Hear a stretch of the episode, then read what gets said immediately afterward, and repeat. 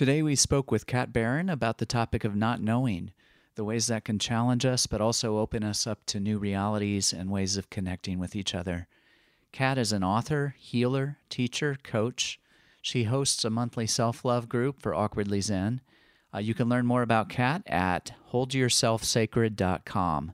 To contact myself or Laurie, you can email us at spiritroadpodcast at gmail.com.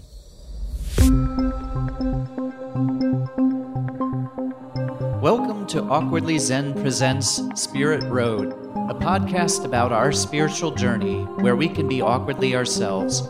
It's a path that can be funny, absurd, enlightening, and life changing all at the same time. Join us as we explore this mysterious world and life we live in. I'm Tim Behrens. I'm Laurie Hewitt. And, and this, this, is Spirit, Spirit Road. Road.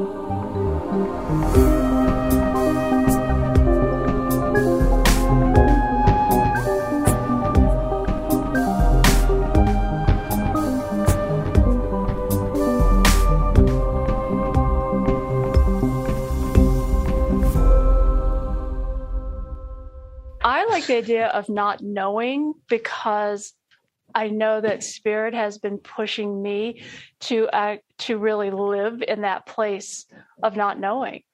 And it's part of that whole allowing soul, spirit, whatever you want to call it, to guide me every moment and every decision, and for mind and ego to not think they're in control. And so that requires not knowing a lot of the times because I don't know and it makes my mind and ego crazy because I should know. is what they mm. tell me. We're in charge and we should know these things. Yeah, why don't we start there? Kat, would you mind kind of sharing again what came up for you around the the I don't know? So I'm thinking lately about how so often we feel like we're supposed to know everything. And this takes place in all aspects of society. Like you see it online and social media where people are suddenly medical experts and demographic experts and all kinds of different expertise that they do not have.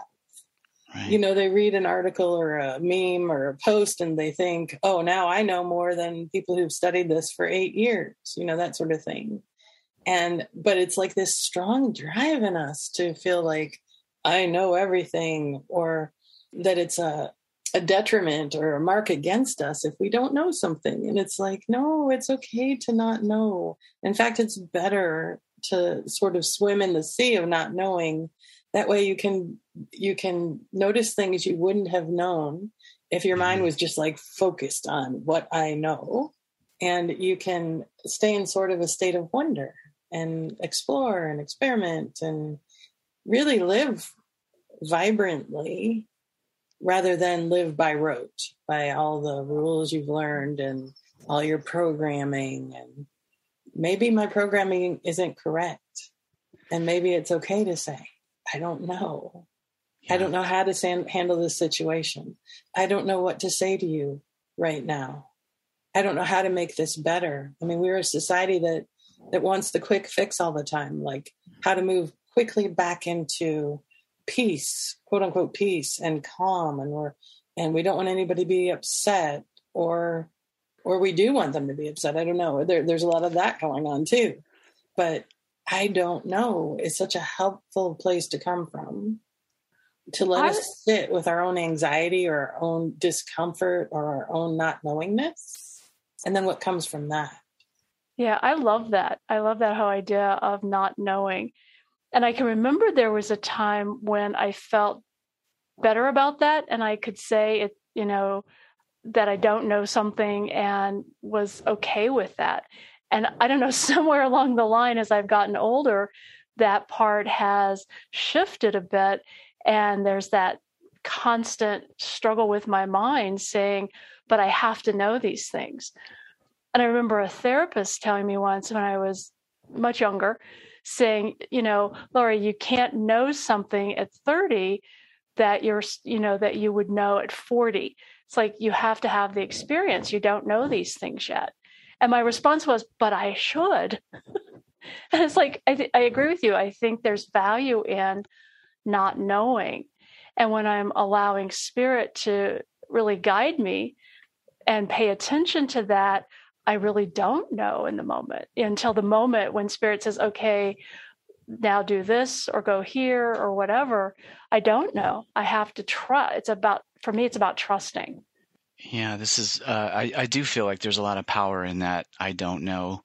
Because the mm-hmm. moment that we say that we do, we might be, and not necessarily have to be, but we might be closing the door on the possibilities of all of the things that we truly don't know. And I think there's this expectation that we're supposed to. I mean, even for me, what's coming up is that I'm in the midst of job interviews right now. And and certainly in that context, there's this expectation that you do know that you have to you're able to speak to all of these things that you're going to be doing in a job. But the reality, especially in the technical world that I work in, is that you really you don't. Every place you go is going to be different. They're going to use different technologies, different processes, different systems, all of these things. So, I mean, it would be so wonderful to be to say, I don't, I don't know, but I'm also open to being able to learn. Like my skill is not that I know these things going in, that I have the ability to adapt and to ask the right questions and to determine in any situation what's required of me here and what do I need to do to to gain that knowledge. And and for me, it feels like a far more authentic thing to hear someone who might be a expert in their field acknowledge that there's something that they don't know or to ask questions and and then and then when they offer something that they do know it feels it feels all the more powerful because i have that contrast to work with for sure and if and if we stay in the rut of what is known then there's no innovation. Mm-hmm. Uh, there's no art. There's no continual exploring. Like if everybody painted the way they were supposed to paint, we wouldn't have the whole variety, you know? And that's the same with people. If if we aren't all living our own expression, if we're trying to be like we're supposed to be or um, regimented into a certain way of being, then I think the world loses so much in terms mm. of potential and possibility. Yeah, and I'm going back to something you shared right in the beginning there, which is thinking about in interactions what what happens when you say to someone, "I I don't know what to say here." Um, there's a vulnerability in that that to me is feels really genuine and real, and it opens up a doorway for for conversation to to be able to um, let your guard down in such a way to say, I may have this mask that I wear in my day to day that gives the impression of what other people expect and want from me that I can deliver on that. But just to be able to say, I, I really don't know what to say here. Or, or to say to someone, I can sense that you're struggling, but I don't know what I can say to make it better. Or uh, just to really come at something from that place of not knowing. And then that opens the door to be able to have a conversation, a real conversation about something. Yeah. I mean, that space is so important. We tend to rush in with our opinions, with our you shoulds, with our solutions, you know, our wisdom, instead of letting there just be space. Like sometimes, a lot of the time, all people want to be able to do is share what they are talking about share what's in their heart without being interrupted, without having somebody else fix their problems. That's not what they're looking. That's not what most of us are looking for in communication. Mm-hmm. We're looking to be heard. And when people are rushing in with a, with a quick fix, we're not we're not going to feel heard. So I think that space, the the breath, you know, just breathing with somebody, just allowing that, giving them time to bring up whatever's in their heart. We don't give people time. We pull it out of them. We fill in a word if they're taking too long to say it.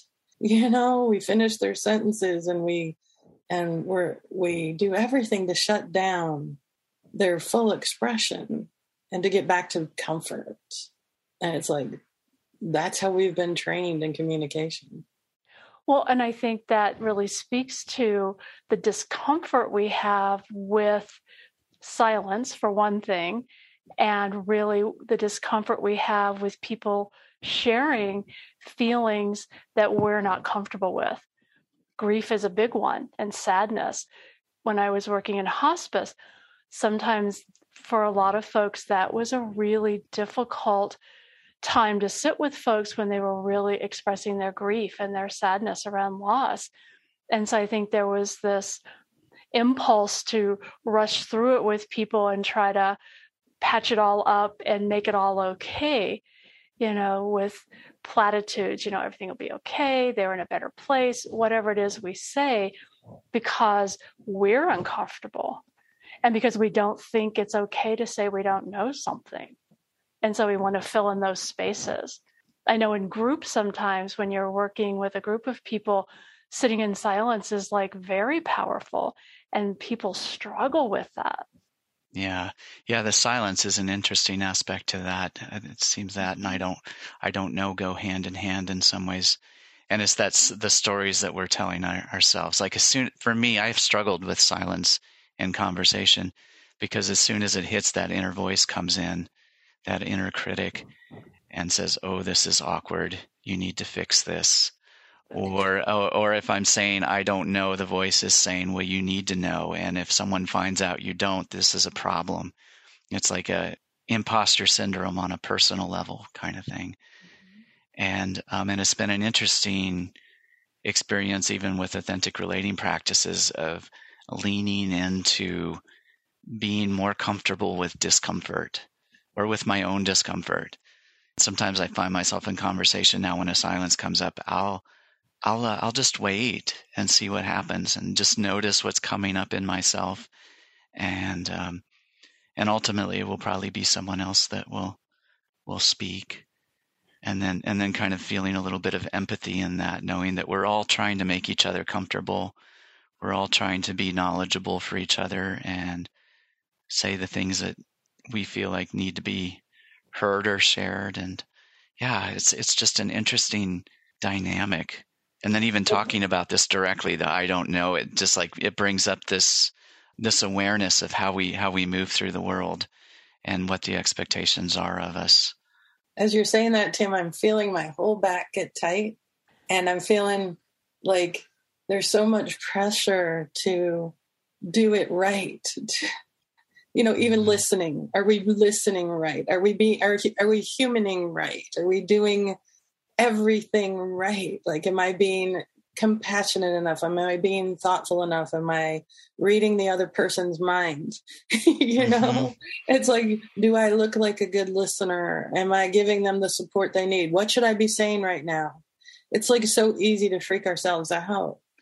Right and this whole dialogue is going on ironically will take us away from the present moment where we can just be there for them right? It's it's like um, an interesting example in the authentic relating groups where they'll have everyone tell a story or finish a sentence stem like something that i did today. And the inclination is that everyone who shares wants to share something interesting right? To be to be seen and heard and valued in the group and so you start going around the circle and people will start finishing that sentence. And about halfway through, you might stop them and say, you know, who here has been sitting here thinking about what they're going to say when it's their turn? And everyone raises their hand and, and just noticing, well, how much did that take me out of the moment where I'm really not interacting with these people? I'm more interacting with this internal world that's telling me I need to know something. I need to know how to be interesting.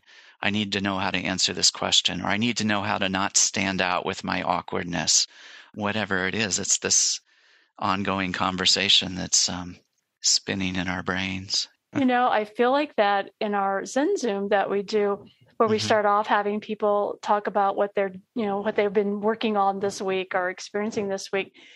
And I feel that pressure to somehow have something interesting or impactful to say about that. And there are some weeks where it's like, hell, I don't know. you know, I haven't done anything this week, but just do what I have to do.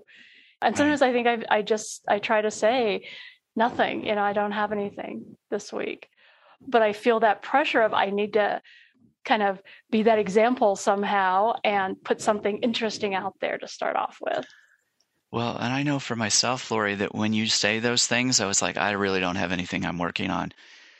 Just that there are so many people in the community who really look up to you and, and you know value the gifts and and and and the knowledge that you share and and so to hear you say that when you say that is so validating. I mean, it's like to me, it gives it gives more credit and credence to the things you say when you do know, because it's like, wow, this person has some of the same struggles and same internal dialogues and things going on or they also don't mean have moments where they don't have anything going on and that can be pretty powerful too. Yeah, it's like people really knew. you know, it's like there are just those weeks of uh, right. Yeah. It sort of takes the pressure off. It mm-hmm. does. When when just being human is demonstrated by people that we admire and respect, then that gives us sort of permission to just be human too.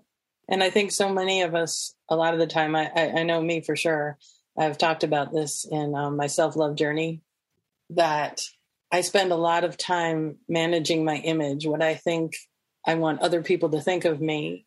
And not just that, but I try to manage their own image of themselves, how I want them to feel that I feel about them, or how I want them to feel about themselves. Like there's such an element of sort of a desperation to control situations, to control feelings. And feelings aren't controllable. Feelings come up and they go, and we ignore them or suppress them or pay attention to them or listen to them or express them, you know, depending on how safe we feel and also how extreme the feelings are. Like a lot of people will, for example, keep low key anger unexpressed until it explodes for from something that was really very minor, but it was the last straw in a mm. series of unexpressed little, you know, issues that they didn't deal with. So, but it's so normal, I think, to think, well, I should always be calm. I should always be patient. I should always be loving and kind and considerate. And I want you to think I'm these things. And I want you to think I'm deep and take me seriously as a person but also know that I'm fun. And, you know, like, I mean, it can go on and on, all the things we want people to think of us to make ourselves feel safe in the world. That's so interesting you say that because you're sharing that. It's what, what I'm reminded of as I've spent a good chunk of my life, adulthood especially, trying to project a perfectionist view of, of myself so that when people saw me, it's almost like I wasn't human. I was this really nice person who was always kind and caring and didn't want people to see those emotions that you don't particularly like. So nobody saw me cry, nobody saw me sad, nobody saw me angry. And then as I've been on this spiritual journey, and I've really worked to drop that because it's so exhausting. And it's like even my closest friends truly had no idea who I really am as I was trying to be that perfect person. And part of it was I had this vision of um, my professional self, and I needed to project that at all times because I was a professional mental health person. And somehow I had to have that persona on all the time. And it just doesn't work in real life.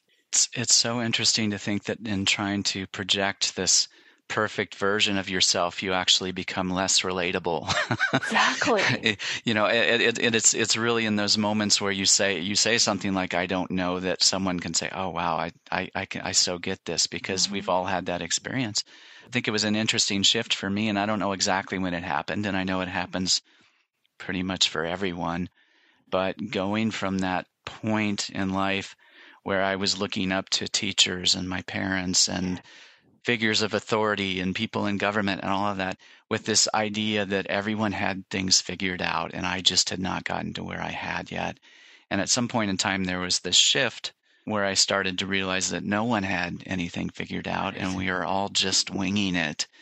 And uh, and it's kind of a strange time too because it's you lose your center, you lose your your support a bit when you realize that, but it also opens up this world of like being able to be vulnerable like it's even you know i'll talk with my friends now about i should i should well be into the years where i feel like a functioning viable adult.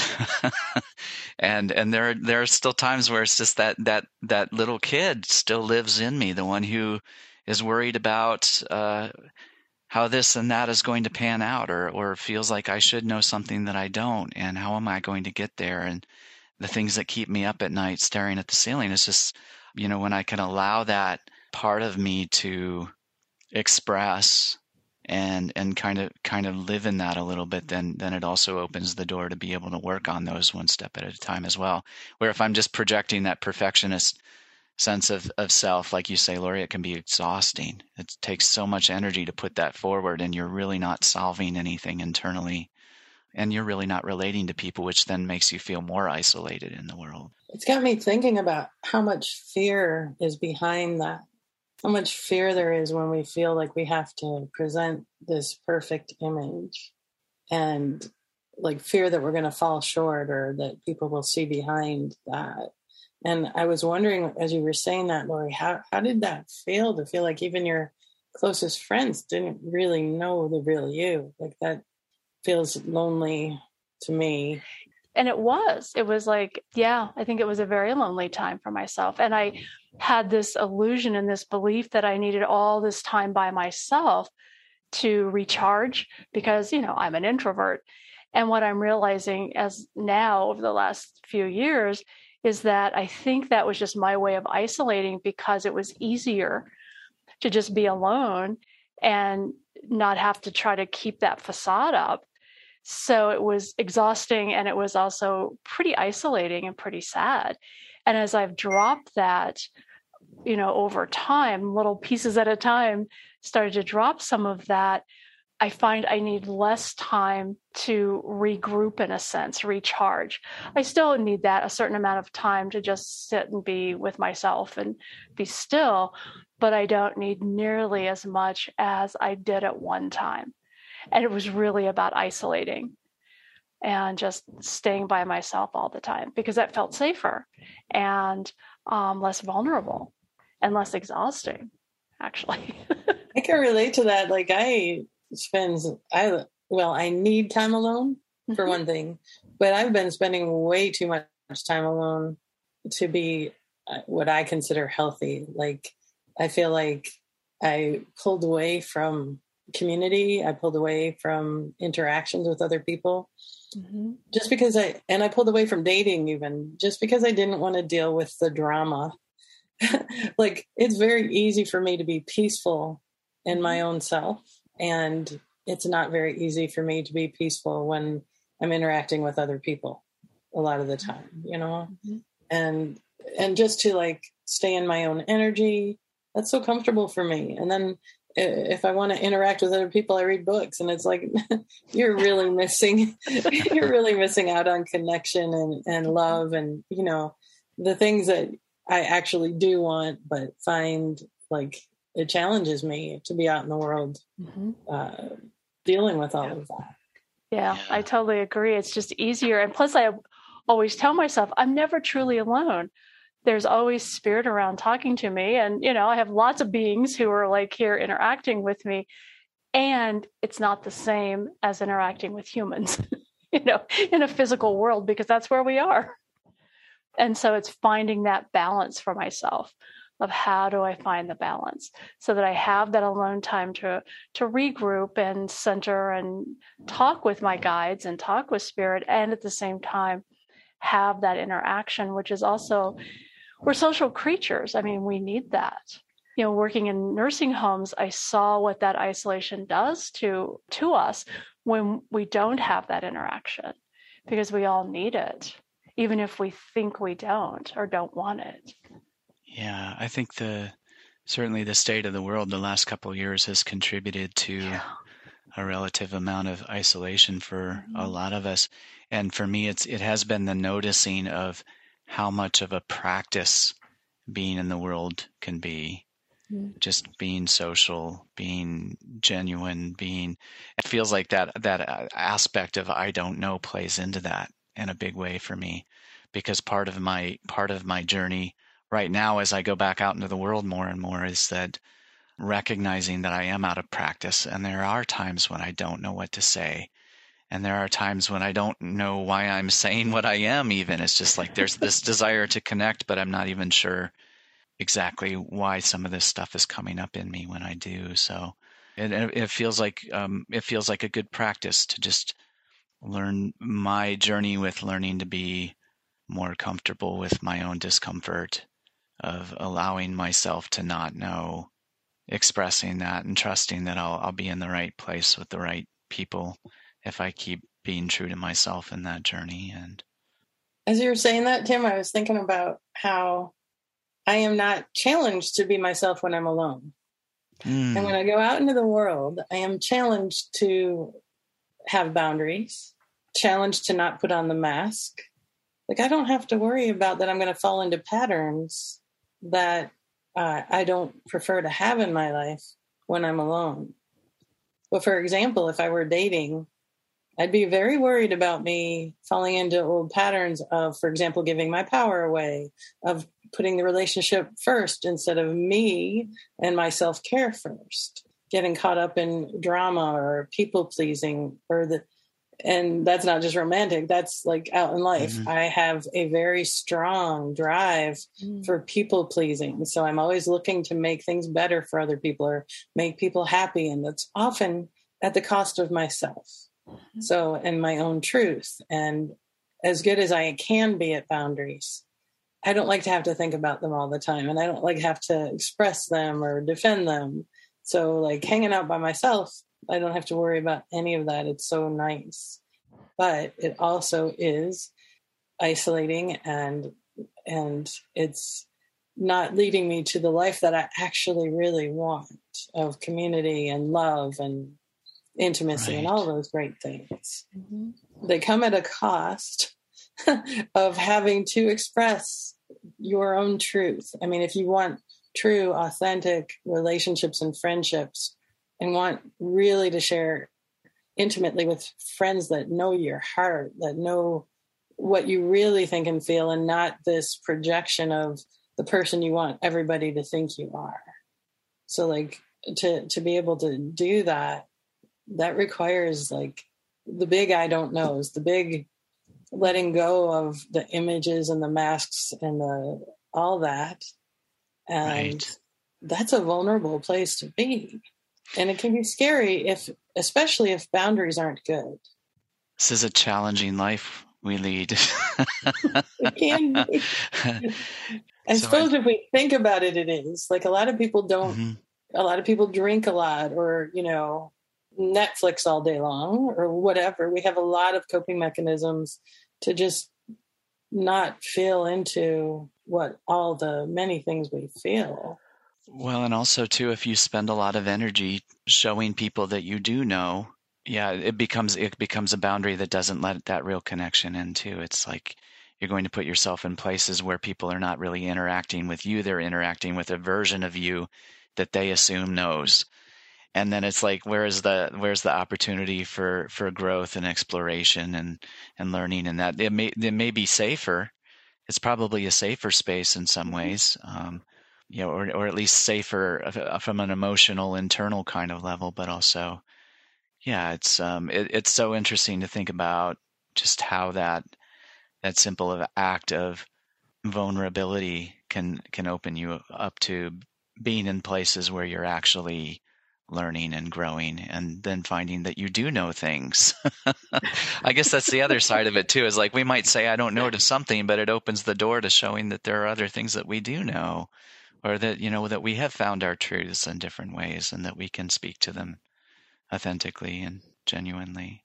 Yeah. For sure. And i love what you just said about various versions of yourself or different versions i think when we interact with other people it brings out different versions of us yeah. like when i interact with you 2 mm-hmm. it brings out a different me than for example when i'm interacting with my boss or my friend you know other friends or my daughter and maybe life is about seeing all these versions of ourselves, exploring, well, who am I in this situation?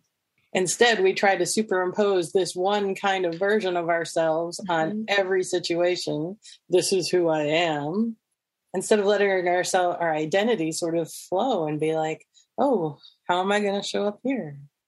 I love that because I've noticed that recently in some of the relationships that I have with certain friends that I get together with, I'm starting to notice I'm a dis- different version of myself with this person than I am with another person.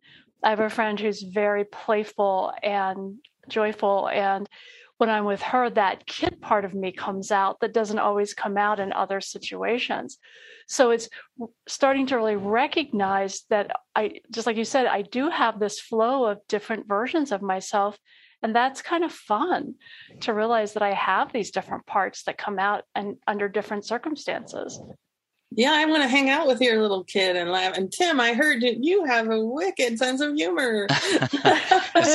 Did you hear that I somewhere? Be, I want to be laughing with you know, like yeah. I love that. I want to mm-hmm. see that side of you too.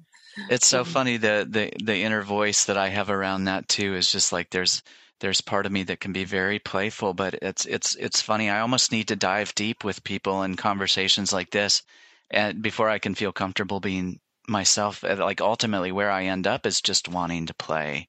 You know there's something and i guess that's another aspect of this like when you when you let the your masks down and uh, even the, how powerful it can be to say i don't know to someone and still feel accepted and seen and heard and all of that it opens up this whole doorway to interact in in, in new ways just, just to be comfortable.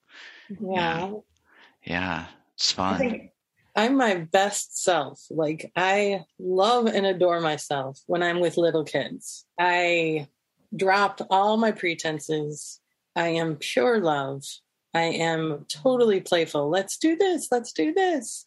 I am such a fun, happy person when I'm with a small child like i wish i could just carry that energy with me yeah. all the time. Well and it feels like as we're kind of closing in on time here too that's just a like a wonderful thought to kind of wrap up with too like how powerful is it to flip that statement i don't know and to say it with the with the energy of a child? It's like i don't know. Uh, right. but but let, let's figure this out or let's look into this. This feels kind of magical. I mean there's there's this whole world of possibilities out there. It's like here's something i don't know. Let's explore this like so often we come at that as a as a negative statement but it could be this like this is something this is something new or this is something unexplored or unseen and and maybe this is something we can explore together i love that me too the whole adventure like everything feels mm-hmm. like an mm-hmm. adventure when you're a kid like mm-hmm. yeah it's magic it reminds me of improv like when it, when you learn to say yes and rather than you know it the whole scene stops dead if you say no you got to say yes and and then like how are you going to build on that? Like inviting each other into more into deeper into hilarity or even into seriousness like yeah. yes and. I love that. Well thank you so much for being here with us kat.